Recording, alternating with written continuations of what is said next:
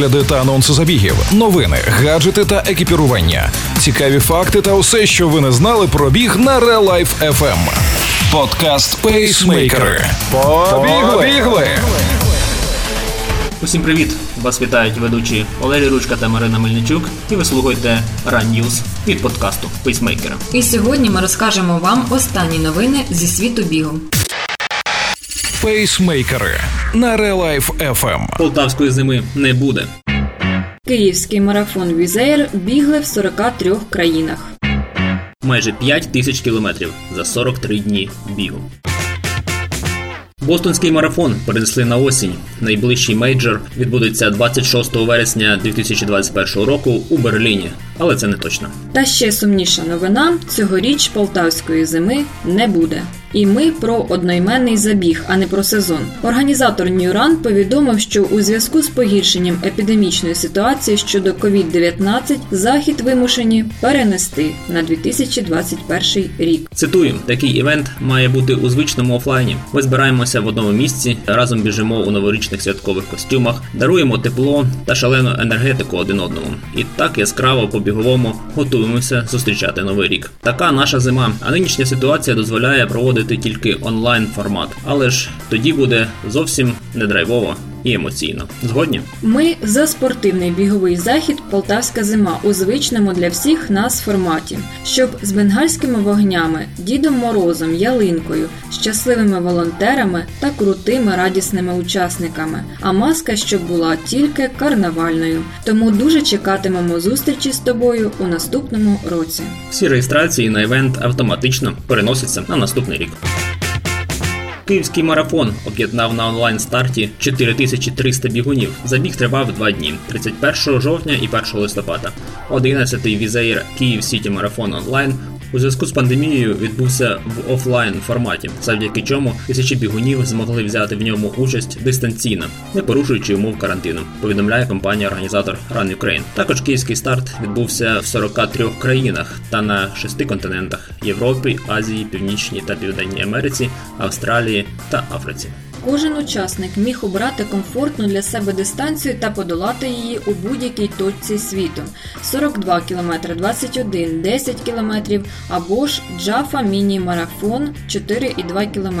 Але на Трухановому острові 31 жовтня 1 листопада була організована фанова стартова зона, де київські бігуни могли розпочати свій забіг під стартовою аркою, як у докарантинні часи. За два дні на Трухановому серед інших бігунів пробігли лідер гурту Sky, амбасадор київського марафону Олег Собчук, який у суботу пробіг, до речі, свій перший марафон. Амбасадорка київського марафону, вокалістка гурту Армія Світлана Сафронова, президент торгово-промислової палати Геннадій Чижиков, телеведучі Анатолій Анатоліч та Слава Варда, заступник голови фонду державного майна Костянтин Кошеленко, видавчиня bit.ua Тетяна Гриньова, соліст гурту Клей Угрюмого Максим Дурдас, тренерка та письменниця Марі Карачина. А на фініші кожен вдягав медаль, яка заздалегідь приїхала до нього поштою. Під час заходу відбувся забіг ветеранська десятка, в якому взяли участь близько 140 ветеранів АТО. Крім того, в рамках київського марафону відбувся забіг з собаками Pro Plan Dog Run онлайн. 280 бігунів разом зі своїми улюбленцями взяли у ньому участь та здобули медалі для себе та своїх чотириногих напарників. У межах київського марафону було запущено фандрайзингові кампанії з двома благодійними платформами Добро.ua та Kind Challenge. Кожен охочий міг доєднатися до кампанії та зібрати кошти на обрану благодійну мету. Станом на 1 листопада добрі бігуни зібрали на доброчинність понад 250 тисяч гривень. Збір коштів досі триває.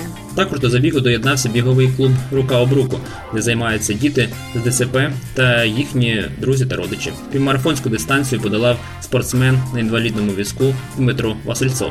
Нагадаємо, київський марафон це четвертий із п'яти етапів бігової ліги Ukrainian Majors Running League 2020 онлайн, яка цьогоріч відбувається в онлайн форматі. Бігуни, які пробіжать усі п'ять заходів, здобудуть шосту медаль фінішера бігової ліги. Наступний етап ліги відбудеться 21-22 листопада. Ним стане Дніпровський півмарафон, Interpipe Dnipro Half Marathon онлайн. Реєструйся і біжіть свою дистанцію, де б ви не були.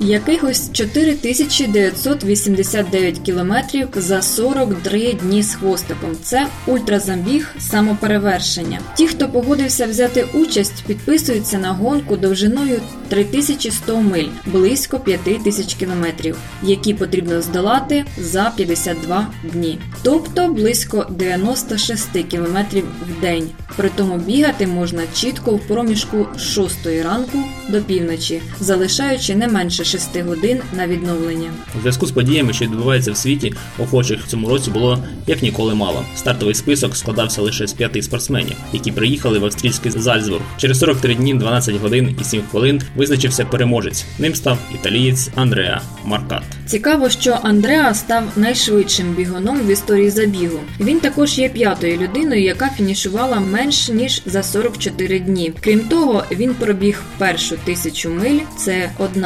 1609 кілометрів гонки за 14 днів і 5 годин. А це національний рекорд. Другий етап в тисячу миль Маркат пробіг ще швидше, подолавши відстань за 14 днів і 1 годину. А третій етап завершив ще швидше за 13 днів і 23 години, таким чином побивши рекорд тричі. І це ще не все. Незабаром після того, як Андреа подолав фінішну лінію, він став і добив кілометраж до 5 тисяч кілометрів.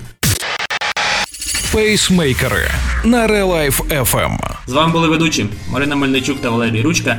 Ви слухали подкаст Пейсмейкери. Тримайте свій темп. Ви слухали подкаст Пейсмейкери на Real Life FM. Real Life FM. Щодня з понеділка по п'ятницю о 7.40 та 16.40. Починайте бігати і слухати нас.